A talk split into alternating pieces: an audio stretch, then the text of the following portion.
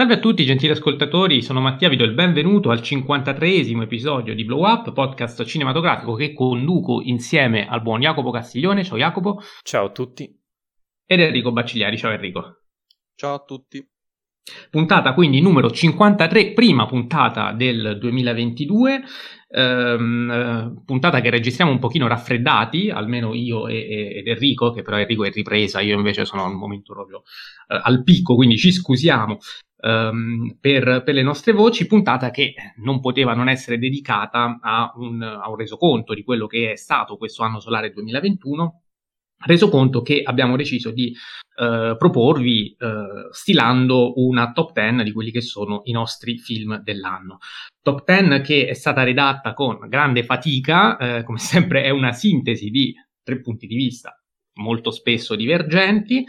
Um, visto che poi c'è stato anche il problema solito che alcuni non hanno visti tutti i film, uh, come spesso avviene uh, in questi casi, inevitabilmente abbiamo deciso che quando un film è stato visto da due, almeno due di noi su tre, um, era un film candidabile, se il film invece è stato visto soltanto da uno di noi, non è un film candidabile, ma se particolarmente meritevole, in quel caso potremo parlarne come, non so, un extra, un premio speciale, insomma, ognuno di noi vi parlerà di un film che ha apprezzato e che ha visto purtroppo da solo, o comunque che per qualche motivo non è entrato in classifica. Um, quindi una top 10 che ovviamente lascia un pochino il tempo che trova, però ci sembrava il modo più giusto per, per celebrare quello che è stato un anno comunque tutto sommato soddisfacente, mi viene da dire, mm, non lo so, vi dico la mia e poi vi chiedo la vostra, perché era partito molto male, come sappiamo, con i cinema chiusi in piena pandemia, poi piano piano ci sono state le riaperture eh, e quindi abbiamo assistito a, in certo senso, siamo stati sommersi da titoli, perché tra piattaforme che nel frattempo comunque eh, si sono date da fare per quanto i titoli migliori sono rimasti tutti ehm, in attesa, e poi l'uscita appunto di questi titoli più attesi, eh, ci siamo trovati da settembre in poi eh, inondati di titoli nuovi e vecchi che appunto aspettavano di uscire. Quindi eh, in ripresa direi che è stato un anno tutto sommato soddisfacente. Quantitativamente parlando, sicuramente, visto come eravamo partiti, qualitativamente vediamo perché se il confronto è col 2019 ovviamente siamo lontani, se il confronto è col 2020 invece eh, tanta roba. Hanno quello però che era partito bene e poi, per i motivi che sappiamo, è finito molto male. Enrico, un bilancio su quest'anno e poi cominciamo con la top 10. Dopo aver sentito anche eh, Jacopo, ovviamente. Io sono abbastanza d'accordo, scusate la, la voce, molto nasale. Eh, sono molto d'accordo, eh, però secondo me sono un po' più entusiasta, cioè nel senso che eh, è vero che si è partito mh, mm, non nel migliore dei modi, eh, diciamo che mh, c'era ancora eh, il fardello del 2020, eh, però da quando si è ripreso, cioè, secondo me si è toccato a livello qualitativo il 2019. Certo, il 2019 sono stati 12 mesi da 2019, in questo caso invece eh, diciamo che da settembre fino a dicembre eh, sono usciti veramente dei film pazzeschi uno dietro l'altro N- non stavo dietro ai film, alcuni li ho persi, ad esempio Scompartimento numero 6, eh, West Side Story, eh, che sono i due film di dicembre eh, che volevo assolutamente vedere, poi io mi sono perso anche Cry Macio, insomma mm, è un film che eh, cioè, è diciamo un anno che secondo me ha avuto parecchi, ehm, parecchie vette, eh, anche nelle delusioni, eh, penso ad esempio Titan, che come sapete mh, non mi piace per niente, anche nelle delusioni comunque eh, I film sono, ha, hanno avuto a livello intellettuale un, un dialogo molto interessante. Eh, invito a leggere il, um, l'editoriale che ha scritto Pier Maria Bocchi su Cineforum sulla critica, che è uscito di recente, eh, nella, nella, sua rubrica, mi sembra si chiami Bocconi Spietati. Um, e niente, quindi per me è stato un anno davvero uh, stimolante eh, anche nelle delusioni, eh, ripeto. Jacopo. Mi trovo in pieno accordo con, con, entrambi, soprattutto con Enrico. È vero che i film, anche quei film che eh, personalmente mi hanno deluso, hanno, sono stati partecipi di discussioni, confronti, eh, tutti molto interessanti. Cito per esempio Freaks Out, eh, Ultima notte a Soho e, e tanti altri. E, tutto sommato l'anno è stato più che ottimo secondo me a livello cinematografico, eh, forse meno a livello di incassi, eh, però eh, non, ha, non, ho i numeri alla mano, però rispetto al 2020 credo che siamo più o meno su quel, su quel ritmo, eh, forse qualcosa di meno, qualcosa di più, purtroppo quello è un, è un problema che dobbiamo, che dobbiamo risolvere. E, ehm, però, ecco, a livello cinematografico io mi sono divertito molto, film, ci sono stati grandissimi film e soprattutto quello che dicevi tu Mattia, inizio, l'inizio non è stato così eccezionale, ma come sappiamo i film che vogliono concorrere ai premi cinematografici più prestigiosi escono sempre tra, tra settembre e dicembre eh, e da noi anche a gennaio-febbraio per, perché sono mh, titoli spesso statunitensi che da noi escono con qualche settimana eh, barra mese di, di, ritardo. Quindi mi sento di dire che grazie a questo finale eh, scoppiettante, quindi questi 4-5 mesi e, e gennaio ancora da vivere, eh, sicuramente sono usciti tantissimi titoli eh, che, che, che, vale la pena vedere e quindi, quindi tutto sommato grande annata per me. Sì, diciamo che poi nel 2020 si è fatta anche sentire molto l'assenza di, di Cannes, che quest'anno è tornato con, eh, con, titoli importanti, e Venezia quest'anno è stata particolarmente prestigiosa, diciamolo, perché eh, tra i film in concorso, ma anche quelli fuori concorso, insomma, c'è stata un'infornata di titoli veramente notevole. Ehm, e quindi noi appunto poi da settembre in poi, anche questo è il motivo per cui abbiamo cominciato a vedere in questo periodo, come giustamente dicevate voi, i film uh, sicuramente uh, più interessanti. Poi per quanto riguarda il discorso incassi, uh, bisogna segnalare che è vero il Covid si è fatto sentire tanto, tanto, però c'è anche quello Spider-Man No Way Home che ci dimostra che anche con il Covid la gente al cinema è capace di andarci se spinta, se intrigata, se interessata. Poi, ora non entriamo nel merito del film che uh, vi anticipo già non rientra in questa top 10. Ma uh, anche perché credo di essere l'unico dei tre ad averlo visto, giusto? Giusto. Al momento, quindi ecco. Perfetto. Non, e... non, è nelle grandi lacune di dicembre, non l'ho no, citato ecco, apposta. Assolutamente, assolutamente. Però, um, tralasciando il fatto che io l'ho apprezzato molto e che per me non ci sarebbe neanche male in una top 10 dell'anno, fermo restando che però a me mancano titoli molto importanti, uh, tipo il Leone d'Oro, tipo insomma, ah, quindi. Comunque, ehm, vengo al punto e dico anche eh, rispetto al discorso incassi, attenzione quando si dice eh, la gente non va al cinema perché c'è il Covid, vero, ma solo in parte perché se i titoli riescono a catturare l'attenzione del pubblico, abbiamo visto che il pubblico, nonostante il Green Pass, eh, la variante Omicron, eh, l'obbligo di mascherine, il divieto di consumazione di bevande e tutto quello che vi pare, alla fine in sala ci va e gli incassi comunque esistono e ci sono. Posso, aggiungere, questo, posso aggiungere, una no? piccolissima cosa? Quelli, certo, certo, ne stiamo parlando. Gli incassi di, di Spider-Man, in particolare, sono purtroppo, ne, nella maggior parte dei casi, eh, cioè riguardano persone che vanno al cinema soltanto due volte l'anno per questi grandi blockbuster come può essere Spider-Man, come può essere Avengers. Secondo me, la, cioè non è la soluzione, secondo me, eh, por- portare al cinema eh, così tante persone per Spider-Man. Poi io sono molto molto felice, eh, però non, non, deve essere, cioè così i cinema e le sale mh, mm, prendono, prendono un, un sospiro di sollievo fanno un sospiro di sollievo. Il problema è che non, non, è la soluzione, cioè non stai avvicinando le persone al cinema, stai soltanto creando l'evento.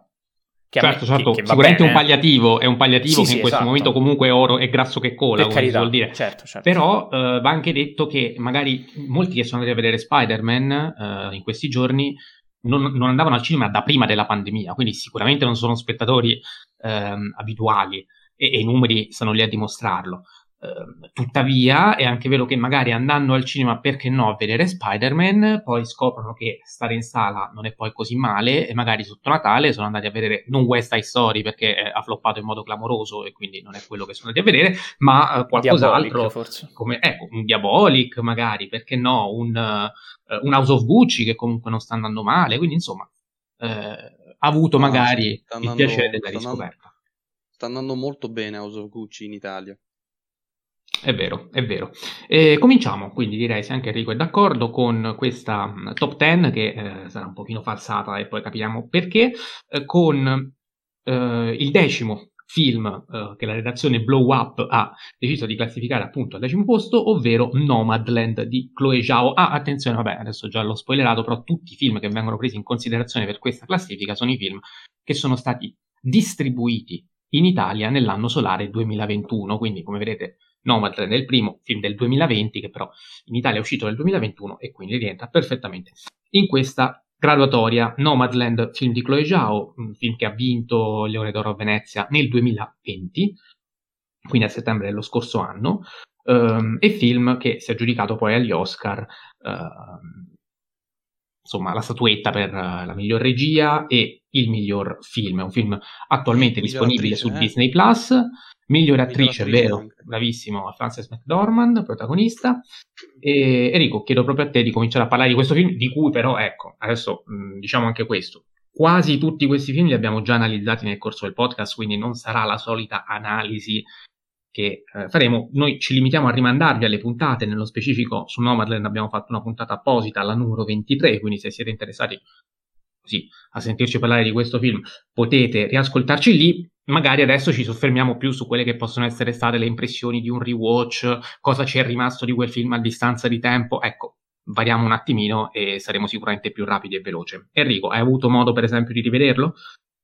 Purtroppo no, lo volevo fare. E comunque, eh, ciò che mi è rimasto più di tutti, secondo me, è il lavoro che eh, Chloe Zhao fa eh, sul corpo e sul viso di Francis McDormand, ehm, che ho rivisto anche in Eternals, altro film uscito nel 2021, sempre di Chloe Zhao.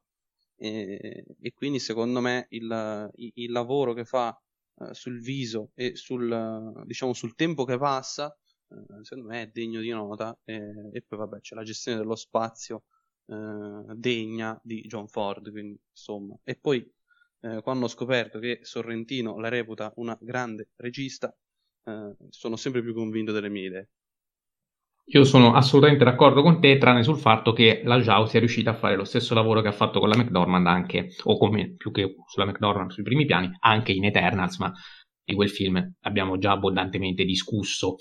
Um, Jacopo, chiedo a te uh, cosa ti è rimasto di questo film, se hai avuto modo di rivederlo e anche um, così a distanza di tempo, a freddo, uh, una valutazione sul, sui premi che ha ricevuto in quell'anno. Ma sui premi non, non vorrei dilungarmi troppo, però ehm, sicuramente è una regista promettente che già con um, quattro lungometraggi eh, al tempo non aveva ancora, non era ancora uscito eh, Eterni e quindi complimenti sicuramente a lei che è riuscita non solo a, iniziare col, col, botto, io ho, ho, avuto l'opportunità di vedere il, um, il suo esordio che è attualmente su Mubi e che consiglio e che secondo me, eh, ora a distanza di qualche mese, tro- lo trovo il, il, migliore della sua filmografia. Non ho ancora visto The Rider, però. E Nomadland con il tempo mi è, mi è sceso leggermente, eh, quindi specifico che Nomadland è in questa classifica al decimo posto, soltanto perché sia Enrico che Mattia lo hanno inserito prim- dieci, nelle prime dieci posizioni della loro classifica personale. E, quindi io non, lo, non l'avrei inserito però ehm, sicuramente è un film interessante, un film che, che, come dice giustamente Enrico, lavora sul corpo e sul viso di, della McDormand. Eh, forse senza di lei questo film non, non avrebbe avuto lo stesso, lo stesso, riscontro, questo per ehm, cioè, a riprova del fatto che la McDormand non è soltanto un'attrice, ma è anche una produttrice molto forte in questo momento negli Stati Uniti. Sì, io, mm, vabbè, ho apprezzato molto questo film. Ricordo che anche al tempo, quando ne abbiamo parlato, tu eri quello più freddo di noi tre, giusto? Sì, sì. Ecco, quindi diciamo anche nel tempo ti sei mantenuto ehm, coerente in tal senso, anche se pure tu mi pare di aver capito non sei riuscito a rivederlo.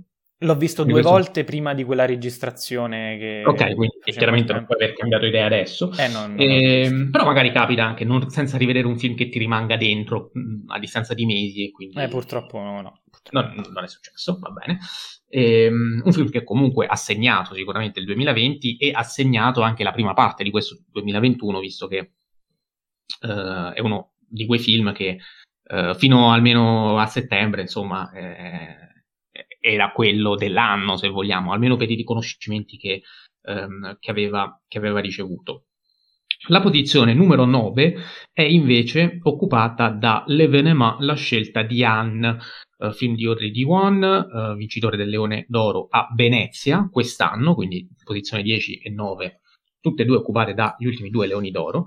Um, film francese, film che non è stato presentato eh, dalla Francia per concorrere all'Oscar miglior film straniero di quest'anno, perché la Francia gli ha preferito Titan, che però abbiamo visto già essere stato um, così escluso, escluso dalla, dalla, prima shortlist dei 15 possibili titoli.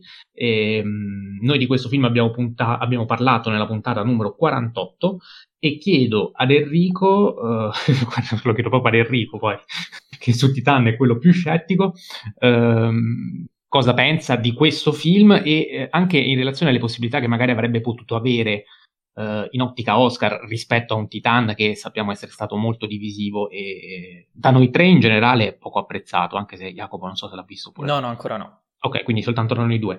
Però ecco, è un film che ha diviso così tanto e quindi era anche difficile poter pensare avesse tutte queste possibilità. Forse L'Evenement, un film che comunque è incentrato su un tema dell'aborto che negli Stati Uniti è un tema ancora oggi e soprattutto oggi più che mai estremamente caldo, avrebbe avuto forse più chance. Che ne dici Enrico? Vabbè, eh, questa è una domanda retorica, cioè, eh, ovviamente avrebbe avuto più, sc- più, sc- più chance di eh, Titan, eh, che purtroppo anche per la sua natura è poco Oscar friendly, è molto più Cannes friendly, infatti ha vinto la Palma d'Oro. Ehm, e eh, per quanto mi riguarda, eh, ciò che mi è rimasto mh, mm, ancora oggi, quando ci ripenso eh, a quel film che non mi è mai sceso, cioè, ci ho sempre pensato in questo 2021 da quando l'ho visto, ehm, al sonoro e all'uso che fa eh, del formato eh, video perché è eh, un 1.39 eh, ed è secondo me una scelta veramente vincente in quanto classica e il classicismo è una delle poche cose che eh, al contrario del postmoderno eh, non, mh, mm, non, invecchia.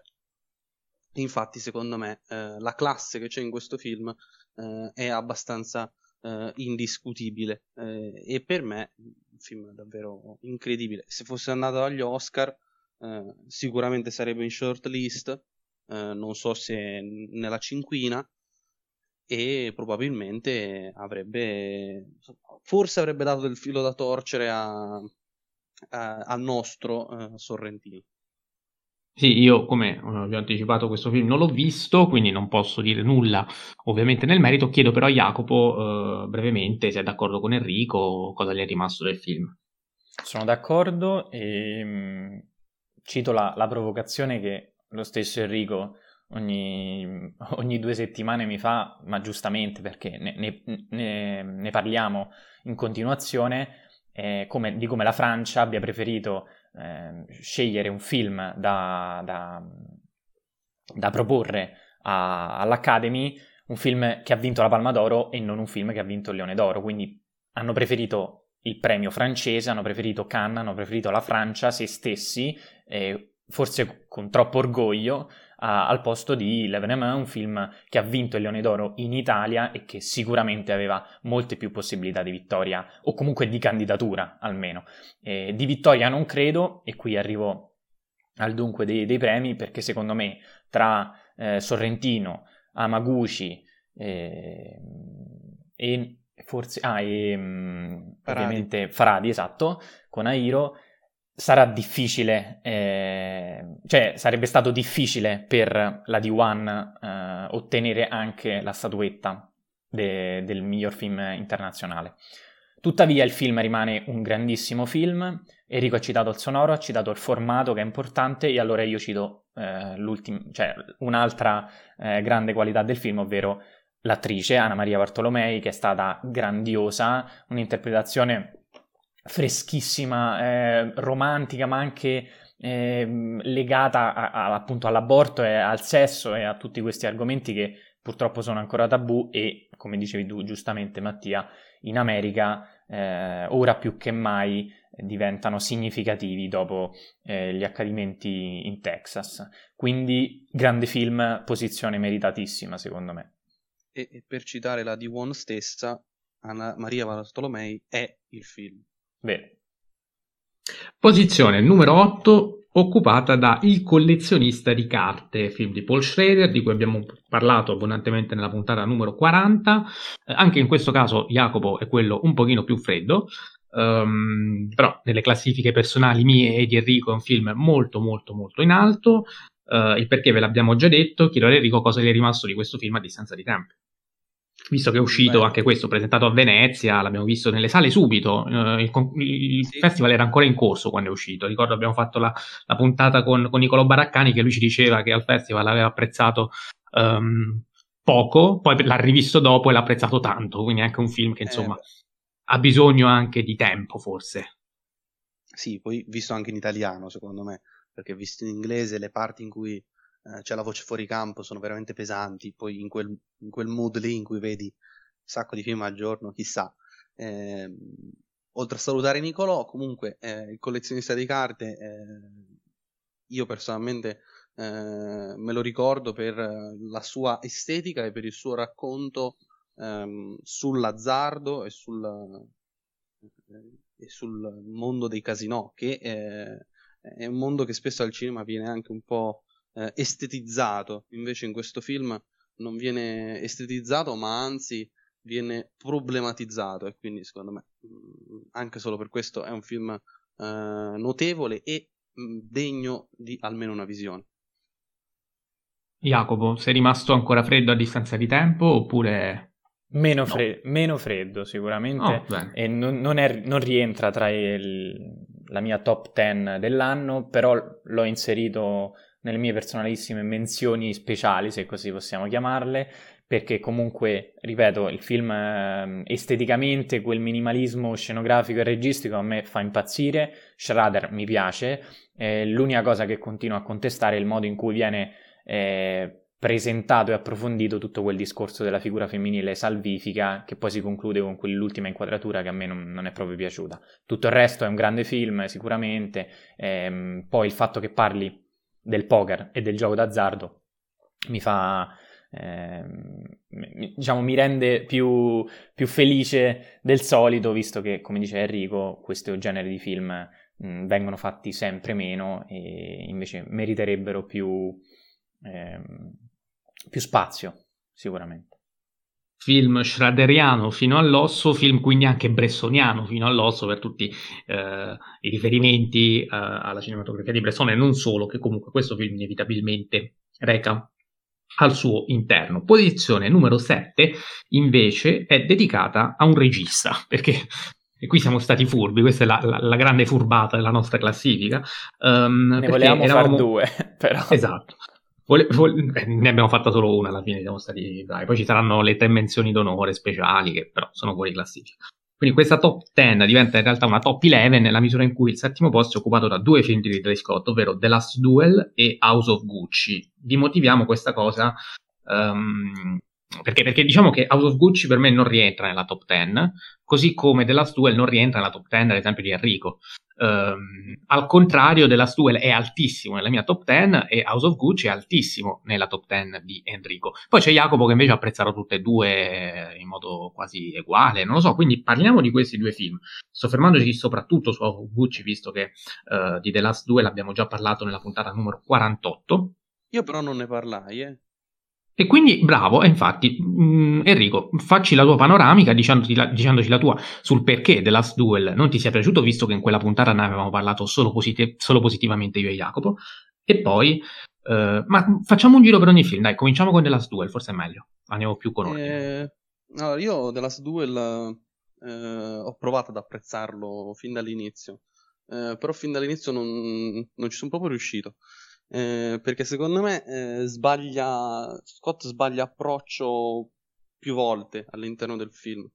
Nel senso che fa un film alla struttura mm, alla Rashomon, diciamo, eh, dove però eh, Rashomon era ambiguo, qui per la storia, per la necessità del racconto del presente e per anche la, la storia stessa eh, di ambiguità non ce n'era proprio bisogno.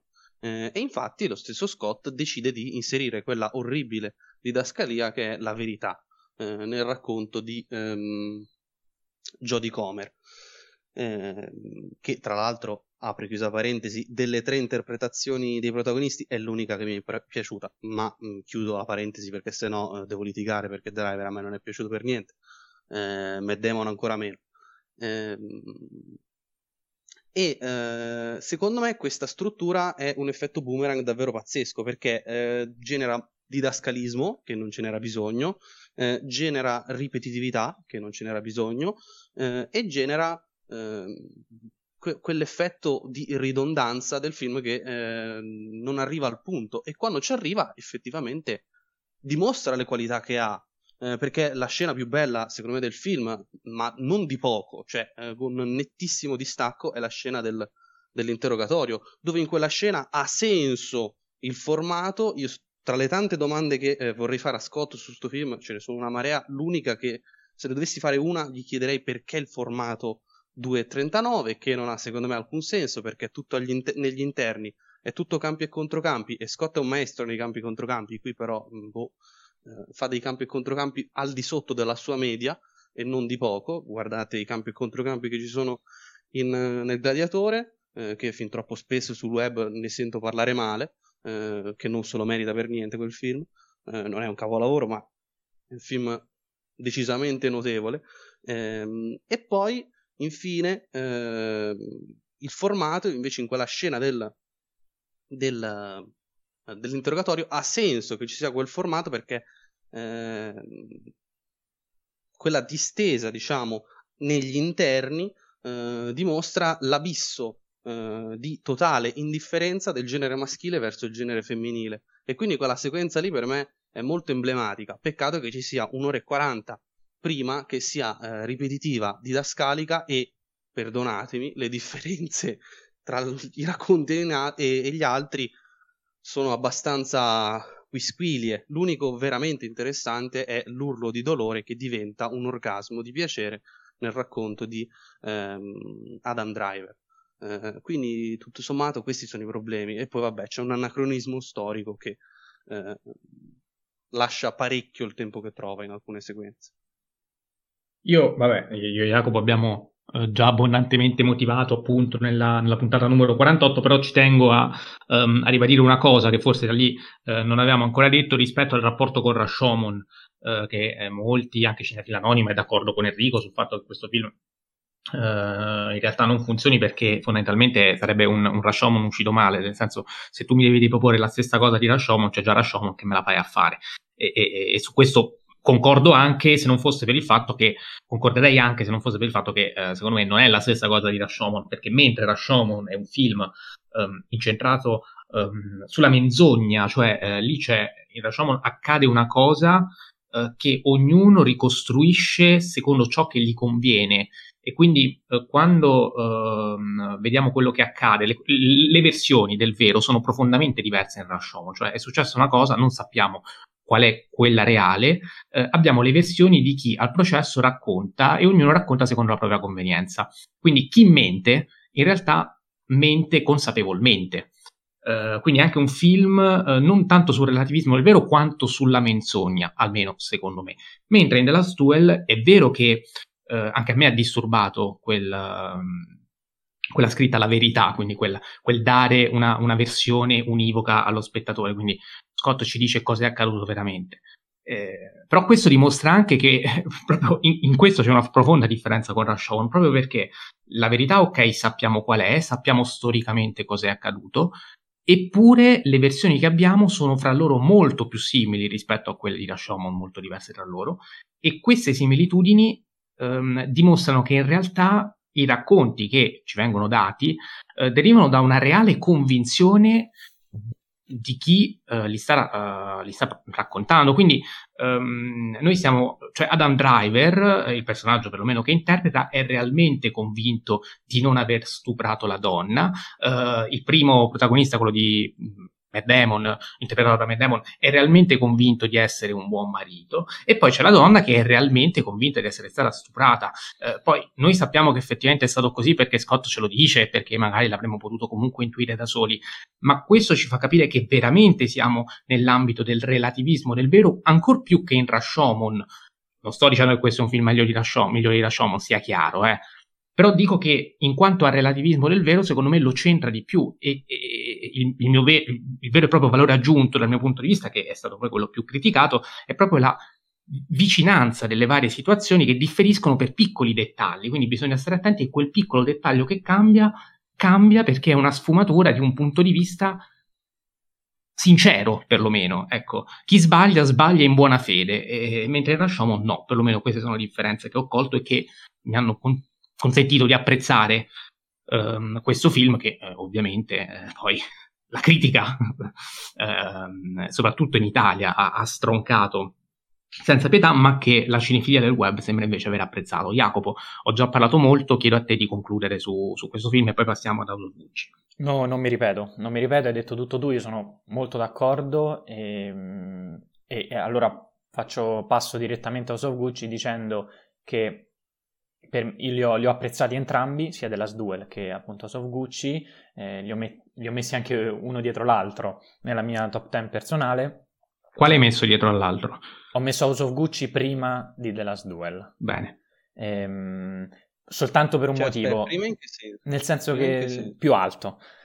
Ah, ok. Perché, lo, perché in questo momento, se, se mi chiedessi quale, quale, volessi vedere in questo preciso momento, io ti direi immediatamente House of Gucci, perché secondo me è quello che in questo momento vorrei, vorrei rivedere. Comunque, detto questo, ehm, mettendo un attimo da parte eh, The Last Duel, House of Gucci per me è un grandissimo film, un film che vive di del suo essere soap opera, del suo essere eh, kitsch, eh, perché Scott riesce a, a creare questo, questo film, eh, questo camp movie eh, basato su queste caricature, su, ehm, su, sul fittizio. E, e, tutto torna perché la, le musiche, eh, l'uso delle musiche eh, sembra è quasi eh, spasmodico il modo in cui, in cui, utilizza le musiche, una dopo l'altra, eh, poi canzoni famosissime eh, che riprendono anche quel gusto del, gusto del pop, il gusto del, del, del popolare e quindi si torna allo, allo stesso Gucci, alla stessa, sia alla famiglia il modo in cui i rapporti di potere personali vengono, vengono mostrati sia al marchio, al marchio Gucci in sé. Eh, I personaggi vengono interpretati in modo caricaturale a dir poco, eh, sono esasperati, il, forse il più, il più, esplicito è Jared Leto che eh, forse nell'unico film in cui, nell'unica sua buona interpretazione degli ultimi anni, eh, almeno quelle che mi ricordo, eh, in cui esasperando al massimo sia gli accenti, sia le movenze, sia le espressioni facciali, tra l'altro un trucco che lo trasforma, lo trasforma totalmente, eh, funziona proprio perché è così esasperato, così fallito nel, nel suo essere eh, un, un, italiano teatrale. E, poi tutti gli altri, Al Pacino e ovviamente la coppia Lady Gaga-Dan Driver che a me è piaciuta molto. Un film quindi che un po' ripercorre partendo proprio dalla presenza di Al Pacino, il, il legame con il padrino di, di, Coppola. Questa volta però non si parla di, di gangster in sé, ma di eh, mafiosi eh, della moda, se vogliamo. E quindi un film che mi ha colpito molto, che rivedrei immediatamente, che, che gioca dell'imitazione di se stesso e che secondo me è, è un film per, perfetto per, que- per, questo, per, questo, periodo, per questa annata, per questo decennio in cui davvero è tutto superficiale, è tutto, ehm, è tutto ehm, finto e, e, lui grazie a, questo, a, a tutte queste caratteristiche eh, di, diventa finto al, all'estrema potenza e quindi funziona, è significativo e quindi a me è piaciuto tantissimo. Enrico. No, no, stroncami, stroncamelo tu, dai. no, no, ma adesso che a te è piaciuto, uh, rincara la dose magari uh, mh, dicendo, vabbè, se vuoi, io dico perché non mi è piaciuto, poi tu ci parli della tua versione, esatto. che coincide peraltro con quella di Pier Maria Bocchi, che eh, io trovo molto curiosa. Quindi ero curioso anche io di, sentirti, di sentirtene parlare. Ad ogni modo, a me Out of Gucci non è piaciuto per i motivi per cui è piaciuto a Jacopo, probabilmente. Il film è quello, eh, sicuramente. Eh, si, si, cambia la percezione che, che uno ha, eh, che lo spettatore ha eh, di ciò che vede, è inevitabile. Ehm, a me questa raffigurazione della famiglia Gucci come quella del padrino, eh, in chiave grottesca, boh, mi ha lasciato molto perplesso um, mi, mi, ha lasciato molto perplesso questa... Allora, al di là del discorso, ecco, questo finto, questo prendersi gioco di se stesso, questa finzione della finzione, io non, non la vedo come, come un pregio, non, non, ci vedo neanche una reale intenzionalità di Scott nel, nel, voler fare veramente tutto questo. Cioè, secondo me è semplicemente un film uscito male che eh, non voleva Um, sicuramente non voleva prendersi sul serio, su questo sono d'accordo, ma non voleva neanche scadere così tanto nel kitsch, nel pacchiano ah, e rimanere prigioniero in toni da soap che secondo me uh, sono, sono, veramente insostenibili, visto che è un film che dura tantissimo um, e che manca completamente di, di pathos, ma uh, non, non, ci sono picchi di tensione, non, non c'è uno sviluppo um, credibile uh, o quantomeno credibile dal punto di vista drammaturgico, eh? cioè non, non, dico che eh, dovesse rifare la, non parlo di uh, accuratezza storica o cose del genere, ma proprio di anche di medesimazione nei vari personaggi, cioè sono tutti attoroni che eh, fanno il loro ruolo anche in modo molto slegato, cioè molta poca partecipazione, cioè Lady Gaga fa il suo, um, Al Pacino fa il suo, Adam Driver fa il suo, è come se ognuno pensasse per sé ehm, c'è, poca, c'è, c'è, poca, chimica, poco feeling, è un film molto slegato. E, e, e sicuramente poi c'è il discorso doppiaggio, magari poi Enrico lo affronterà meglio, io l'ho visto doppiato, ho visto in lingua originale sarebbe stato meglio, tutto quello che vi pare. Assolutamente sì. Ecco, quindi mh, mm, sicuramente uh, questo è, è, un limite, però uh, penso che uh, i problemi secondo me che ci sono di scrittura uh, e di cattivo gusto sono in qualche modo evidenti a prescindere anche dal doppiaggio, quindi lascio la parola ad Enrico per parlarne eh, in, modo, in, modo, più completo, ma questa è, è la mia semplice opinione. Ecco. Eh, allora, premesso che per me mh, è abbastanza difficile che Scott, che è uno che è un pubblicitario, non l'abbia fatta apposta eh, e che non abbia l'intenzione. Eh, premesso che eh, secondo me il pessimo gusto raggiunge vette eh, veramente eh, di pessissimo gusto. Eh, penso allo stacco quando si parla del piccione che stacca sul piccione, ragazzi, quella è una delle scene più comiche eh, dell'anno se non la più comica dell'anno, ehm, premesso che eh, in italiano il film non ha ragione d'essere perché eh, è chiaro che questo sia un film americano, eh, è chiaro che è un film ehm, che eh, vuole creare una farsa e quindi il doppiaggio appiattisce tutto perché il doppiaggio è eh, costruito, è una cosa artefatta, eh,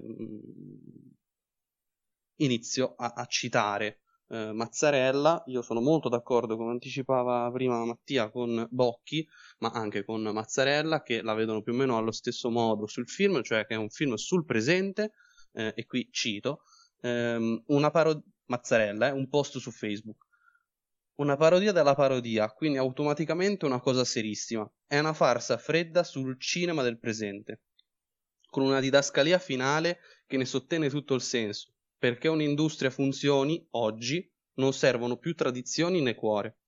E, ehm, e poi continuo. Um, in uno spazio di immagini nitide e vuote, cafone e perciò oscene, ovvero le uniche oggi possibili. Ecco, questo credo sia il senso del film cioè un continuo voler riflettere sul uh, cinema del presente che eh, mh, mm, ha sempre un tipo di estetica molto eh, sporca, nel senso più ampio del termine, sporca a livello morale. Eh, citavo prima l'estetizzazione di mondi che in realtà non meritano l'estetizzazione. Ehm, e quindi eh, c'è un lavoro proprio sul, su, sulla scelta del corpo che diventa uh, quasi anarchico, uh, penso alla scena di sesso, che è una delle scene di sesso più ridicole, patetiche e da team movie, è un team movie, è il miglior team movie della storia del cinema questo, um, e quindi um, è un film che uh, per me è un capolavoro, nel senso che riflette sul, sul presente in un modo veramente incredibile. I film dell'anno per me sul presente Uh, sono questo e Don't Look Up, che allo stesso modo riflettono sull'immagine, un'immagine che può essere di diverso tipo, uh, sia di informazione sia di testimonianza, appunto il, uh, nel cielo la, la, cometa, ma non si vuole vedere sopra, appunto Don't Look Up, um, o come in questo caso le borse tarocche che eh, si trovano per strada ma che devono trovarsi per strada perché danno pubblicità al brand e il brand diventa tarocco. Eh, quindi per me è un film pazzesco e date tantissimi Oscar a uh, Lady Gaga che veramente quest'anno ha spaccato i culi. Sarebbe la migliore interpretazione se solo non ci fosse Penelope Cruz che veramente quest'anno si è superata eh, ed è già un'attrice veramente formidabile. Uh, Jacopo, prima di passare al prossimo film. Sì, no, volevo aggiungere una cosa che noi abbiamo detto che abbiamo fatto la furbata, ma in realtà ehm, non, non, so se lo sapete, ma lo stesso Roy Menarini, che abbiamo avuto il piacere di, di, di avere pun- due puntate fa, eh, qui con noi abbiamo parlato di tantissime cose, vi invito a recuperare la puntata, anche lui nella sua top 10 personale ha inserito il Franz di Dumont e Annette insieme come un ex equo francese, poi nella quinta posizione ha, ha, ha, inserito i Giganti e il Buco come un ex equo italiano e nell'undicesima un ex equo di Ryusuke Amaguchi con il Gioco del Destino e della Fantasia e Drive My Car insieme. Quindi la nostra furbata è giustificata perché anche Roy Minarini lo ha fatto. Ma quando l'ha fatto? Nel discorso alla nazione di fine anno? No, no, no, no, no, no lui ah, okay. ha pubblicato un articolo. Eh, dai, di... dai, estremi, così chi vuole recupera. Roy Menarini Universe, roymenarini.it, migliori film del 2021, visioni, riflessioni e passioni.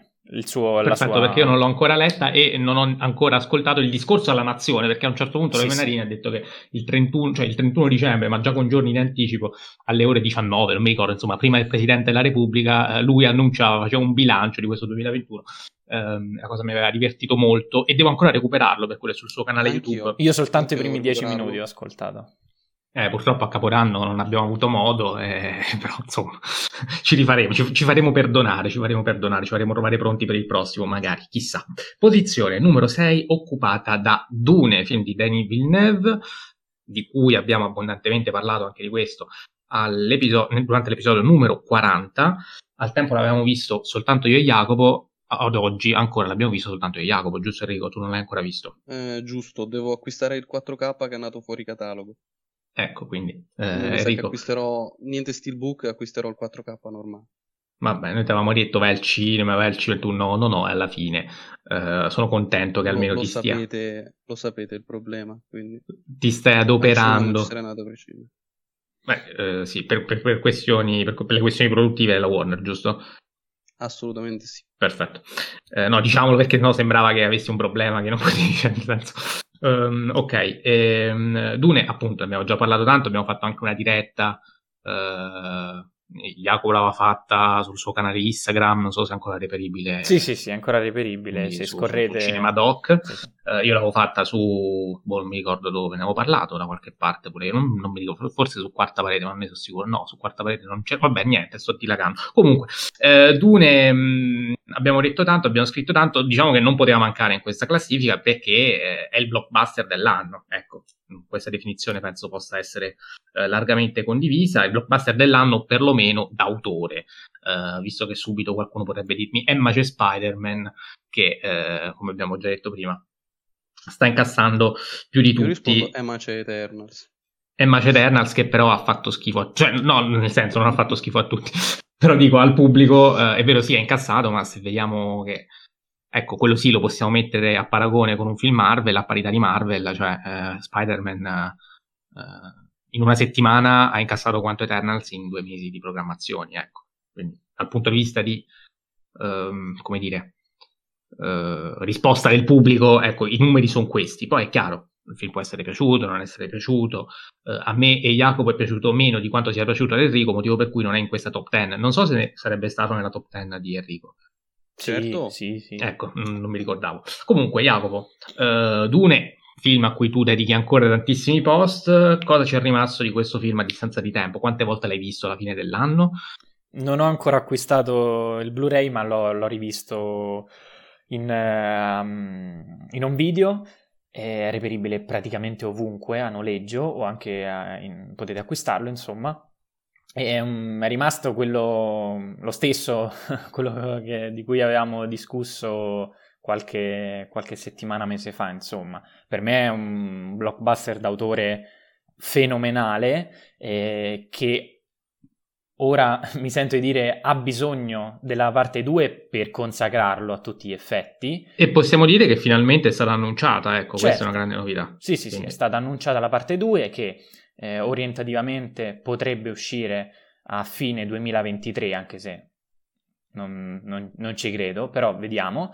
E, mh, mm, rimane un film, un film, grandioso che ovviamente è monumentale, che gioca di scenografie, fotografia, eh, attori, per quanto non, non regalino queste interpretazioni eh, eh, magniloquenti, però funzionano, sono al loro posto ed è quello che devono fare soprattutto perché eh, si parla di un blockbuster, quindi i nomi, i grandi nomi devono esserci. il film rimane, rimane uno dei miei preferiti dell'anno e, e quindi a chi non l'ha visto ovviamente consiglio di recuperarlo a tutti i costi perché qui davvero stiamo consacrando un, un, regista, un autore che riesce a fare, riesce a portare al pubblico cose che davvero pochissimi mh, mm, ha, hanno fatto nella storia del cinema. Penso a Cameron, penso a Scott e già non me ne, vien- non me ne vengono più in mente. Forse a Raimi. Quindi mi raccomando, cioè questo è un regista fortissimo che va seguito e va, va supportato secondo me. Diciamo che in termini di successo però deve ancora darsi da fare Villeneuve perché rispetto ai nomi che hai citato, certo. stando almeno al riscontro del pubblico, è vero Dune è andato molto bene considerati i tempi post pandemici e tutto quello che vi pare, però ecco, la consacrazione, eh, cioè l'avatar di, di, di Villeneuve diciamo che deve ancora arrivare. Io Mm, confido nella, che la parte 2 eh, possa... Sicuramente una saga come quella di Dune, sì. soprattutto se dovesse avere successo, seguiti e quant'altro, può essere una grande occasione. Quindi um, è un film che comunque, appunto, io condivido quello che hai detto, non, non mi ripeto, ci siamo già soffermati molto, sì. tecnicamente inappuntabile, le musiche di Hans Zimmer che non abbiamo ancora uh, ricordato, e, um, un film che peraltro ho anche avuto modo di rivedere, anche io sono andato due volte al cinema a vederlo, ho portato una persona eh, che eh, non l'aveva ancora visto e che in generale non è un cinefilo malato come noi, e anche perché ero curioso di capire se un film del genere potesse essere eh, compreso almeno nelle dinamiche senza avere letto libri, visto il film di Lynch, eccetera, eccetera, quindi avere chissà quale background, letto tutte le anticipazioni, interviste, eccetera, eccetera, e ho avuto um, un, ris- un, un, riscontro assolutamente positivo in tal senso e questo anche mi ha fatto molto piacere. Eh, quindi che dire, insomma, vabbè, immagino chi ci ascolta questo film l'abbia visto, ovviamente Enrico no, lui fa è un'eccezione. Ehm, gli altri speriamo, per la maggior parte di sì. Lui si sta adoperando per recuperare, mi auguro lo facciate anche voi. Posizione numero 5, occupata invece da First Cow, film di eh, Kelly Reichardt, mi pare si pronunci il cognome, abbiamo fatto una ricerca prima della, della, messa in onda, ma non mi ricordo se era questa la pronuncia definitiva. Dovrebbe Jacopo. essere, sì, Kelly Reichardt. Kelly Reichardt, eh, film disponibile su Mubi, è un film del 2019 che è uscito soltanto quest'anno e che, eh, di cui non abbiamo avuto modo di parlare. Uh, quindi um, Enrico non l'ha visto, giusto? Sì, io non ho visto Dune, non ho visto questo non ho visto manco la prossima posizione, quindi per un po' starò zitto. Bene, e magari io e Jacopo cerchiamo di accelerare, eh, però non possiamo non dirvi perché dovete recuperare questo film che eh, nel, nelle mie eh, gerarchie è altissimo in classifica, eh, penso sia um, un... Ah, intanto è un western, è un western, un film indipendente, prima di tutto. Uh, come genere io lo classificherei come western perché? Perché è un film di frontiera, è un film che parla del sogno americano, un sogno americano che nasce dal delitto, per l'ennesima volta direte voi, um, ma nasce anche dall'amicizia e da un rapporto molto forte con la natura. Quindi um, non c'è soltanto una pars destruens, c'è una pars destruens nella misura in cui questi due protagonisti uh, inizieranno a far fortuna commettendo un furto, diciamo, senza spoilerare troppo. E, e, quindi proprio da questo furto eh, e da questa appropriazione indebita di una materia prima eh, inizieranno a immaginare soldi e quindi a metterli un pochino da parte per poi andare eh,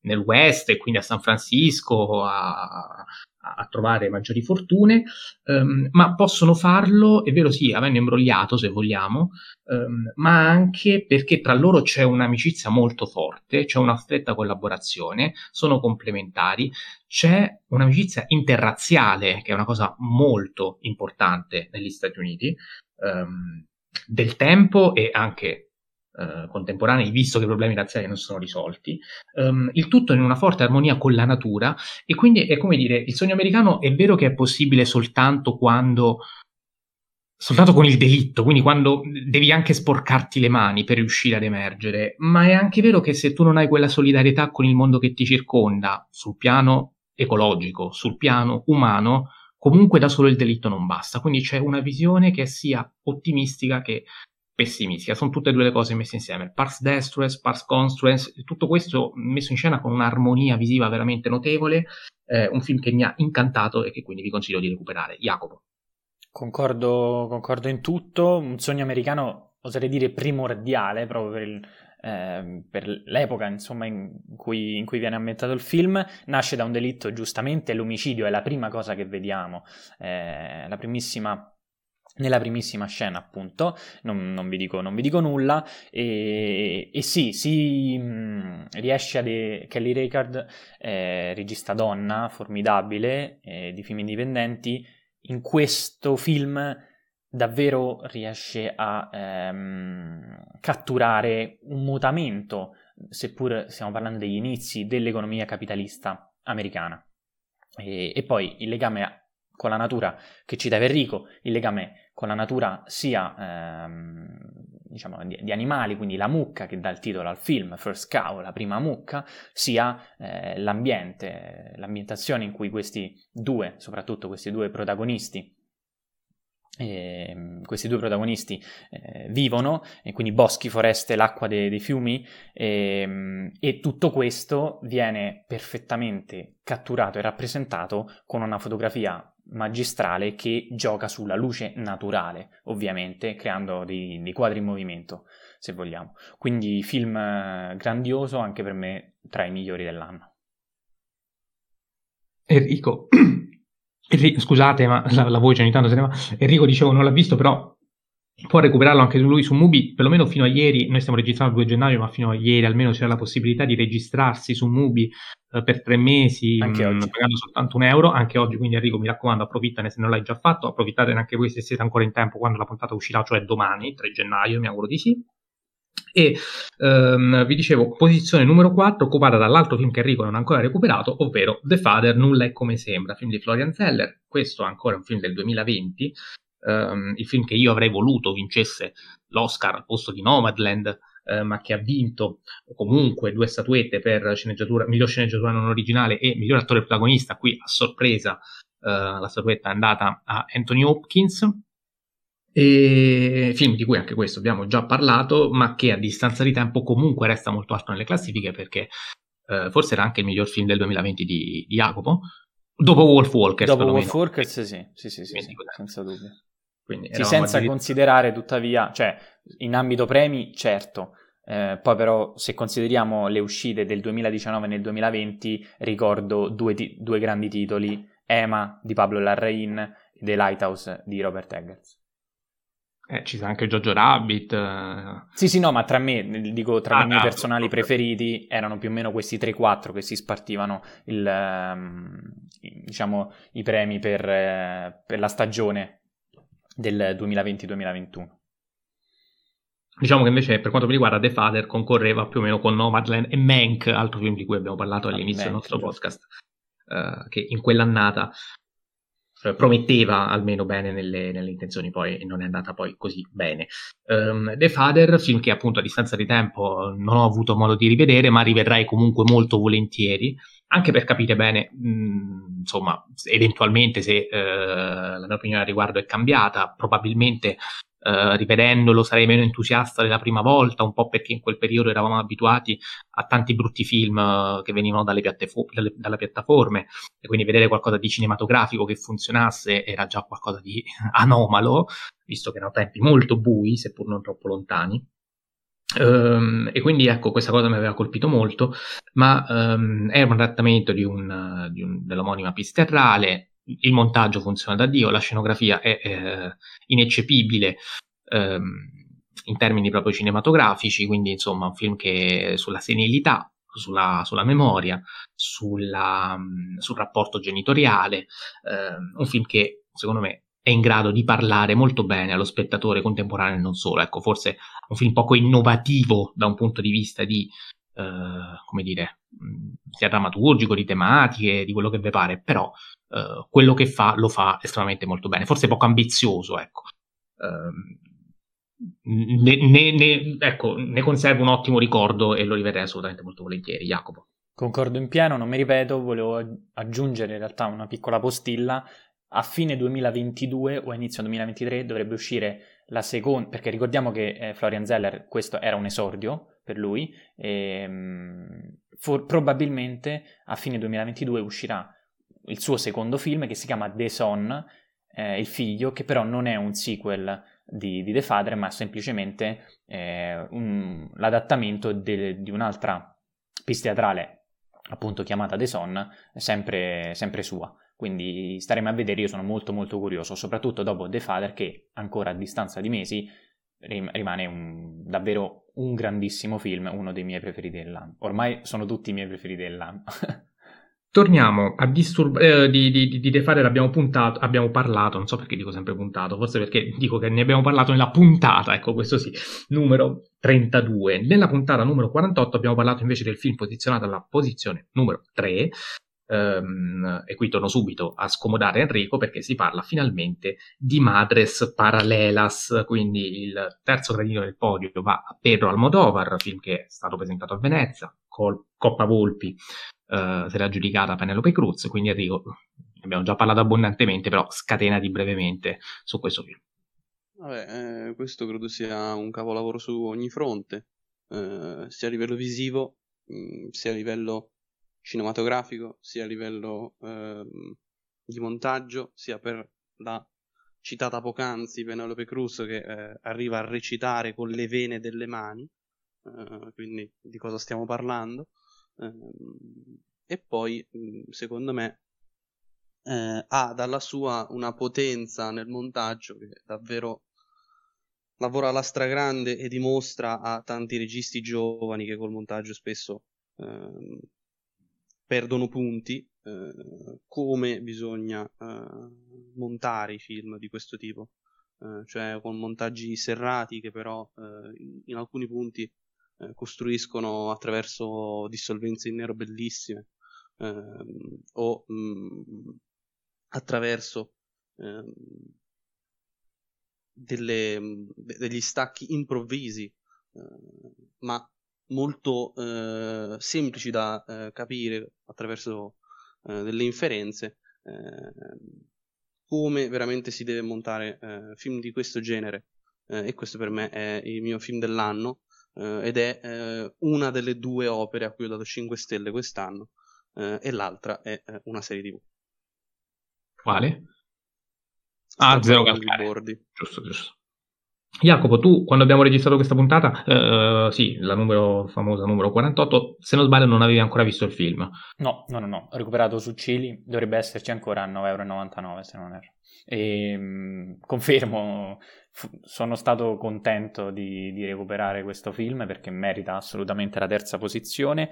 E, mh, un film che è molto molto politico, che parla del dovere morale di, di, dei nostri personaggi di autodefinirsi eh, in tutto e per tutto, quindi politicamente, come, come, come abbiamo detto, sentimentalmente, eh, perché per chi ha visto il film eh, ca- capirà sicuramente, con questa regia che davvero eh, gioca sicuramente con, um, con, le presenze attoriali, tra tutte Penelope Cruz già citata, eh, ma una regia intimista che riesce anche grazie al montaggio a a riprendere nel proprio, eh, nel proprio, piccolo questi personaggi dentro alle mura di casa, dell'ospedale. Eh, insomma, un film che a me è piaciuto molto, che eh, appunto è politico nel modo in cui riesce a, a, a presentare la mostruosità di un passato della Spagna che però non va dimenticato, anzi tutto il contrario, va riscoperto, va riscavato letteralmente e da lì si può, si può eh, coltivare, si può,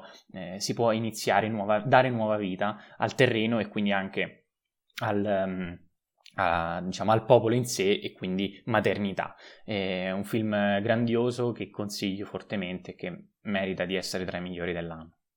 Ecco, diciamo che quando abbiamo registrato io ero uh, più freddo uh, di Enrico, molto più freddo, lo sono ancora rispetto ad Enrico, non è un film, da, non è un film capolavoro, non è 5 stelle su 5 come dice lui, uh, però devo dire che nel tempo comunque sono tornato più volte ad interrogarmi su alcune scene, su alcune cose e um, piano piano è un film che sta crescendo, che sto coltivando in qualche modo e che quindi tra un po' credo quando lo rivedrò magari sarò più parsimonioso nel, nel giudizio, più che altro perché eh, ho riflettuto molto anche sul, uh, sul, momento in cui c'è la rivelazione, che adesso stiamo facendo una puntata senza spoiler, teniamoci senza spoiler, però um, uh, diciamo il punto di congiunzione, diciamo così, tra le vite sentimentali e uh, la storia politica spagnola, um, dimostra che effettivamente quel legame ehm, è, è, assolutamente fondamentale per, uh, per, il presente, cioè non c'è presente e quindi non c'è futuro, visto che tutto quello che facciamo è, è,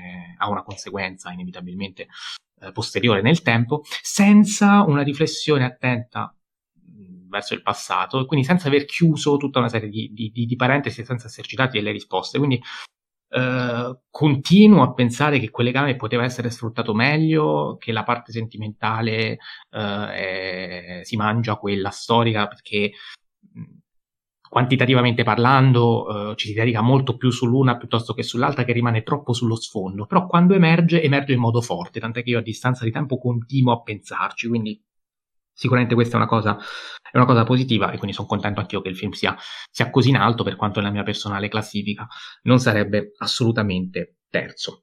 Uh, posizione numero due occupata invece da È stata la mano di Dio, quindi primo film italiano di questa top 10. Uh, Paolo Sorrentino sembra aver convinto praticamente tutti, uh, film di cui abbiamo parlato nella puntata numero 48, Film che Jacopo penso sia eh, il suo film dell'anno, giusto? Sì. Quindi comincio da lui e poi ci siamo io ed Enrico che siamo un pochino più, cioè sempre bellissimi perché l'abbiamo messo in seconda, in seconda posizione, quindi l'abbiamo amato anche noi, ma meno di lui. Quindi sì. vai Jacopo. Ma eh, ne abbiamo, ne abbiamo già... Di... Eh. Cosa? Senza ripeterti troppo rispetto no, no, no infatti non, non, mi ripeto, ne abbiamo già, ne abbiamo già discusso, eh, è un film, un film grandioso per, per, il modo in cui parla di, di, se stesso, per il fatto che sia autobiografico, per il fatto che dia, eh, dia spazio a un, a un, racconto adolescenziale delle stesse memorie di, di Paolo Sorrentino, il regista. Hai eh, avuto modo di rivederlo da quando è uscito? L'ho rivisto, sì, sì, sì, l'ho rivisto con i, con i miei genitori e a mio padre soprattutto è piaciuto molto. Per, eh, per, me è addirittura cresciuto alla seconda visione, eh, la valutazione intendo, eh, una prima parte molto genuina, molto italiana, molto comica, eh, però non, non, un comico forzato, cioè non sembra nemmeno scritto questo film, la prima ora, eh, non sembra nemmeno diretto, a parte qualche ehm, qualche sequenza molto sorrentiniana, quasi felliniana, eh, vedi la primissima scena, cioè la, la, seconda, la, seconda, scena in realtà dopo quel magnifico, ehm, diciamo quel magnifica sequenza con, con il drone eh, proprio iniziale. Piano sequenza. Sì, sì, quel piano sequenza iniziale. Eh, Bah, eh, non, non, so che altro dire, ne, ne, abbiamo parlato, ne abbiamo già parlato. La dico che... io, visto quella puntata non c'ero, se me lo consenti. Ah, certo. Dire che vai, vai. non l'avevo ancora visto, me lo c'ero, ma non, non ho potuto Sì, sì, dire lo so che c'eri. Ehm, perché secondo me eh, sono d'accordo su tutto quello che dici, soprattutto per quanto riguarda la prima ora. Nella seconda, però, questo film ho l'impressione, ho avuto almeno l'impressione che si disunisse molto. Ma non Eh. hai parlato, scusa, eh, non hai parlato nella puntata di Sorrentino? Ah, l'avevo detta questa. Allora, grazie Eh, Enrico, sì, sì, sì. Perfetto, allora mi ripeto anch'io dicendo che secondo me la seconda parte funziona, funziona molto meno della prima che era così spontanea, genuina, fruibile, veramente eh, ti diverti, te la mangi e poi un pochino, secondo me, eh, si perde ritmo proprio, cioè perlomeno io ho avuto questa impressione, ho avuto modo di vederlo in sala e l'ho visto due volte, anch'io poi la seconda con mia madre che non l'ha apprezzato particolarmente, eh, proprio per questa seconda parte. Ehm, però ecco, non so Enrico se sei d'accordo e quali sono secondo te i limiti di questo film, se ci sono. Allora, premesso che per me è un capolavoro, e premesso che per me è un capolavoro non perché è autobiografico, non per queste cose qua, ma perché c'è Dante, ehm, che vi prego, mh, rileggete i canti in cui ehm, che vengono citati, che sono soprattutto il terzo e il ventitreesimo, non vorrei sbagliarmi, ehm, cioè l'in- l'incipit, eh, cioè l'inizio del vero e proprio inferno e eh, i passi del conte Ugolino. Ehm, fatte queste premesse, io ragionando a freddo sul, um, sul film, prima di rivederlo, io l'ho visto tre volte già, due volte su Netflix e una volta al cinema, e eh, riflettendo eh, a freddo, mh, prima di rivederlo la seconda volta, eh, ho detto, eh, secondo me questo è un film che, al contrario degli altri film di Sorrentino, che più li vedo, più mi piacciono e più crescono, eh, questo è un film che invece è parte già altissima la prima visione, ma poi si assesta. Quindi a me purtroppo non ha fatto l'effetto eh, di crescita, eh, sia alla seconda sia alla terza visione. Eh, mi è sempre sembrato un ottimo, un, un film compattissimo, un film eh, davvero incredibile, un nuovo esordio per citare lo stesso Sorrentino, eh, dove però mh, non, non si, fo- forse il suo non essere sorrentiniano come gli altri film eh, non gli permette di eh, volare alto, secondo me, come il cinema eh, che lo contraddistingue. La grande bellezza, più lo vedo, più mi piace, più i difetti che molti ci trovano, a me sembrano motivi eh, di valore del film. Quindi no- non lo so. Eh, purtroppo è un film che, ri- ripeto, è un capolavoro, eh. Eh, però mh, no- non riesce a crescere. Ecco. E paradossalmente stiamo parlando meno bene, cioè più andiamo avanti più parliamo male dei film, eppure la classifica sale. Ovviamente cerchiamo semplicemente di, eh, di dare un quadro più completo, perché è facile dire capolavoro bellissimo, eccetera. Cerchiamo di, ecco, quando il film è più basso, magari evidenziarne gli aspetti positivi perché ci dispiace che sia giù, quando invece è alto, essendo alto, magari ci divertiamo di più a, a- a dire cosa gli manca per essere ancora più su. E, e sicuramente È, è stata difficile realizzare, cioè molto difficile questa top.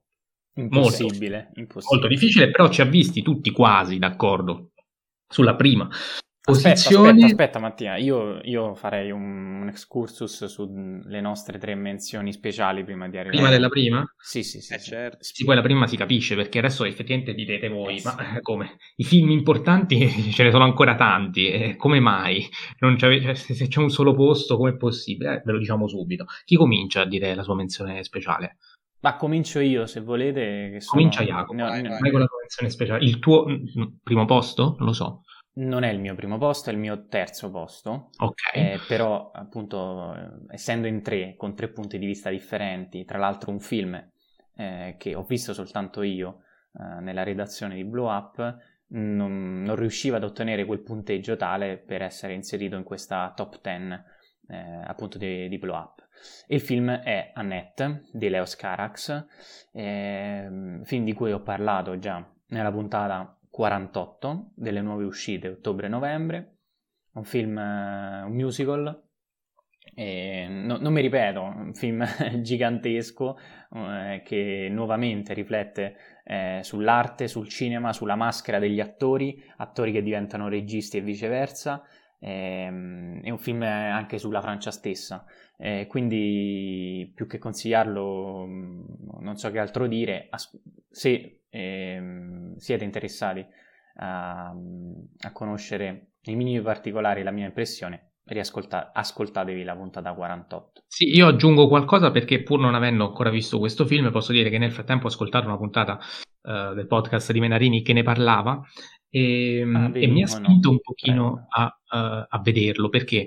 perché anche lui come me ha odiato particolarmente Oli Motors, l'altro film di Carax, che um, io non... Il precedente film, non l'altro. Sì, sì, sì, il, il precedente. 8 o 9 quanti sono eh, che, che, io invece eh, ho detestato e quindi se non ho recuperato a net forse anche perché con Carax non sono partito col piede giusto. Il fatto che chi l'ha disprezzato comunque ha apprezzato molto. Questo film mi dà una speranza, quindi non vedo l'ora, eh, mi sta tornando l'entusiasmo di recuperare questo film per questo motivo e per un secondo motivo perché ai tempi dell'uscita di Annette io odiavo i musical con tutto me stesso e poi è successo eh, da poco che ne ho visto uno, uh, West Side Story, e ho detto che sono un cretino perché i musical sono una cosa fantastica quando fatti veramente molto bene perché quel musical è fatto veramente molto bene, mi sto riferendo alla versione di Wise e Robbins del 61, cosa che poi mi ha spinto ad andare in sala a vedere anche la versione di Spielberg e di qui parto con la mia menzione speciale che è proprio il West Side Story di Spielberg per me è il film numero uno di quest'anno, perché ha eh, il pregio inestimabile di eh, aver preso un soggetto di 60 anni fa, averlo comunque modernissimo per il tempo, perché anche il film del, del 61 ancora oggi cioè, è in grado di parlare allo spettatore contemporaneo, eh, sia chiaro, quindi è stato bravo a fare questo ripescone. Sicuramente il soggetto è già moderno, ma l'ha stravolto rimanendogli fedele, cioè è rimasto fedele sul piano della sceneggiatura, sul piano delle musiche, cosa importantissima in un musical, quindi la fedeltà c'è. Chi ha apprezzato quel film, il film originale, è in grado di apprezzare anche questo per questi motivi, eppure l'ha stravolto sul piano registico perché la camera è molto più mobile rispetto pass- a-, a quello l'ha stravolto sul piano fotografico perché tutti i colori eh, sfarzosi del, del, del, film originale qui vengono desaturati, l'ha stravolto sul piano scenografico perché eh, quello che era un quartiere, quello del, dell'Upper West Side, qui l'Upper West Side non esiste più, cioè sono soltanto macerie, un intero quartiere in demolizione, quindi queste gang tra di loro combattono non per un quartiere ma per delle macerie, per il nulla. E, ehm, e questo, eh, già dalla prima inquadratura, ci dice molto su cos'è l'America oggi, c'è una riflessione politica molto importante, quindi quello che resta dell'America soprattutto quella dell'anno scorso, del 2020, perché questo qui è un film che doveva uscire nel Natale 2020 e poi a causa della pandemia è stato spostato di un anno, ma ricordiamoci nel Natale 2020 Donald Trump aveva appena finito la sua presidenza, quindi um, è un film che parla molto anche di cosa resta uh, dell'America dopo quattro anni di presidenza Trump, Um, e quindi anche i piccoli accorgimenti che ci sono sono tutti da cogliere in questo senso. E ho apprezzato molto che a stravolgere questo film, cioè eh, gli stravolgimenti di questo film, avvengono tutti sul piano cinematografico, quindi fotografia, scenografia, regia. Due film diversi, non si può parlare di remake, due messaggi diversi, due scopi diversi, pur restando fedeli all'originale, che è una cosa veramente difficilissima da fare, Spielberg ci è riuscito. E, ehm, e quindi se potete, vi prego, e non l'avete ancora fatto, andate in sala a vedere questo film che sta floppando in modo indegno e mi dispiace perché non se lo merita per niente. E, ehm, e poi c'è un esordio, un debutto, anzi, uh, di Rachel Zegler, mi pare si chiami l'attrice. Confermo. Che fa un'interpretazione incredibile, ha un carisma assurdo, bravissima a cantare, sicuramente verrà risucchiata dalla macchina Disney, già me la vedo a fare live no, action. No, è stata già risucchiata. In che senso? Vabbè, anche questo è distribuito dalla Disney. No, nel Quindi... senso che, se non sbaglio, eh, ascoltando la, la recensione eh, del, pod, eh, del, podcast sì, di Roy Menarini, soltanto esclusivamente appunto su West Side Story, eh, se non erro lei è già stata... Ehm, eh, è già nel cast di un prossimo film che sta in pre-produzione targato di... Sì, sto cercando adesso, si tratta di Biancaneve nel 2023. Ecco, temevo molto questa cosa, nel senso, cioè, allora temevo, poi vediamo se il film è bello, ben venga. Uh, però si vede che è un volto molto disneyano, ecco, quindi lo scopro adesso, ma non ne rimango stupito. Speriamo che il film sia buono e che appunto riesca anche ad andare oltre il ruolo, perché poi se eh, comincia a fare solo quelli rischia anche di essere prigioniera. Comunque giovanissima, classe 2001, quindi eh, c'è ancora tanto da, c'è, c'è una carriera davanti, quindi, però è iniziata nel modo giusto, ecco. Mentre molto più deboli le interpretazioni maschili, che sono veramente il punto debole del film. Uh, forse uh, il difetto che impedisce a questo film di, di poter essere uh, 5 serie su 5, ecco, almeno per quanto mi riguarda. Poi Enrico non l'ha visto, Jacopo sì, ma non ne abbiamo ancora parlato perché secondo me litighiamo. Non so se vogliamo farlo adesso oppure in un'altra puntata. Scegli tu, Jacopo, come ti pare. È indifferente, comunque non litighiamo, eh, figurati. no, litighiamo perché sto proprio. mi piace troppo. Litighiamo perché per me non è un capolavoro, ma che sia un bel film. Ma Spielberg penso che non so a, dobbiamo, a che anno dobbiamo arrivare per, fa, per cercare un film che non sia un bel film. Cioè.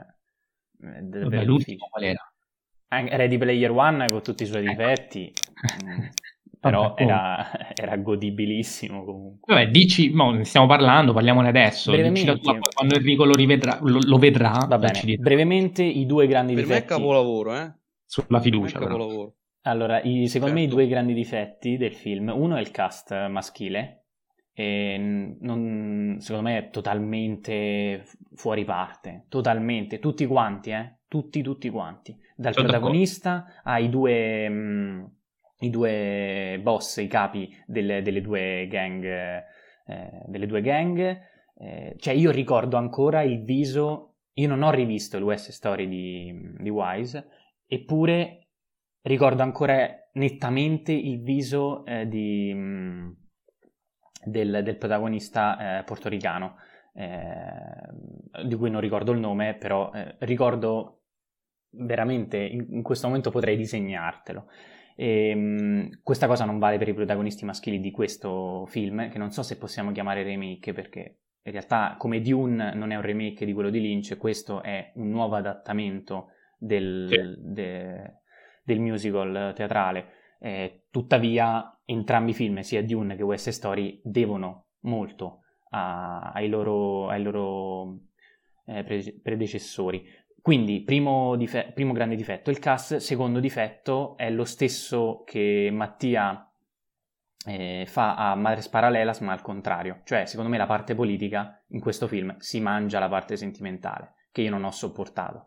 E come inve- invece ho apprezzato tantissimo i riferimenti antitrampiani, la scenografia, eh, la fotografia no, perché non mi piace... E non la mi parte sentimentale si mangia quella politica, qui nel senso che è troppa e ti annoia, non ti piace, Sì, sì, no, l- esatto, cioè la politica è molto più forte e significativa, tuttavia non... Cioè, non c'è. c'è una seconda parte, no, è diviso in due questo film secondo me. Tut- quando parla in senso politico, quindi anche quando fai piccoli riferimenti, è, spazio- è spaziale, quando invece dedica tanto tempo a, a loro, soprattutto al, al, rapporto tra i protagonisti, io non, non ce la faccio, non, proprio non, non riesco a vederlo, eh, perché secondo me intanto il cast non aiuta, eh, quello maschile, dall'altra secondo me eh, forse siamo anche, c'è un retaggio diciamo del, eh, di questo passato shakespeariano alla Romeo e Giulietta che forse mi ha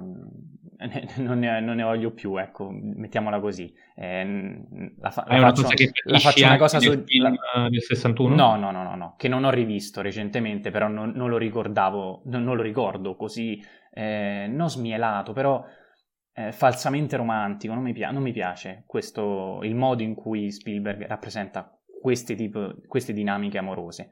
E invece la parte politica è magistrale, cioè il film inizia con Orson Welles, eh?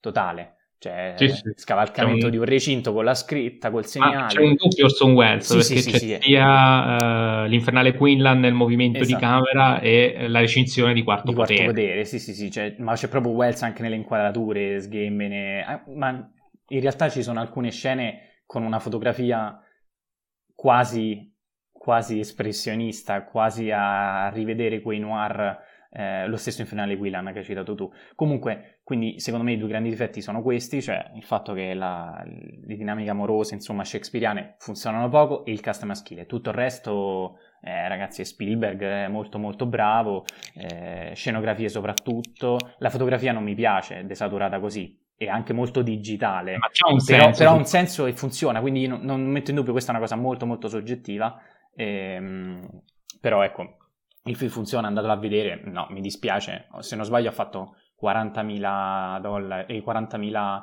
euro in Italia in... No, no, un pochino di più. Ah, no, adesso non so in quanto tempo, però adesso... In due giorni, non lo so, boh, mi... Ha superato i 100.000, ma siamo mi sa, sui 200 totali, non lo so. Comunque, Andate al cinema, vi prego.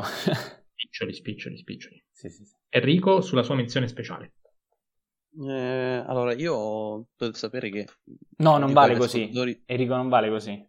Ne devi dire uno, non vale. Lo sai. No, non so che ne devo dire uno. Non, pu- eh, non puoi nemmeno do... citare gli altri. non li cito gli altri. Ok. Dicevo, eh, devono sapere gli ascoltatori che eh, la mia menzione speciale è un punto di domanda perché eh, io ne ho parecchi, al contrario invece di Mattia e Jacopo che avevano questi due e non si schiodavano. Ehm, e eh, avrei scelto in puntata, quindi non lo sanno neanche Mattia e Jacopo. Eh, e quello di cui parlerò è Drive My Car. Bravo. Eh, perché eh, questo non lo sapranno i nostri ascoltatori. Anche ma, di questo ne abbiamo già parlato comunque. Sì, sì, sì. I nostri ascoltatori non lo sanno, ma ehm, Drive My Car sarebbe l'undicesimo, ecco, nella nostra top. Eh, e eh, siccome abbiamo toccato Europa con Annette, abbiamo toccato gli Stati Uniti con eh, West Side Story, ho voluto toccare l'Oriente, anche perché eh, l'Oriente nella nostra top non c'è. Eh, e eh, Drive My Car è secondo me un film pazzesco nel, nel, nello stile e, e nell'incomunicabilità. Ne avevamo già parlato, eh, secondo me c'è parecchio di Antonioni e ehm, soprattutto secondo me è eh, quel tipo di film che ehm, quel tipo di film d'autore eh, che necessita di um, una riflessione esistenziale che torna e ritorna eh, continuamente nel corso del tempo.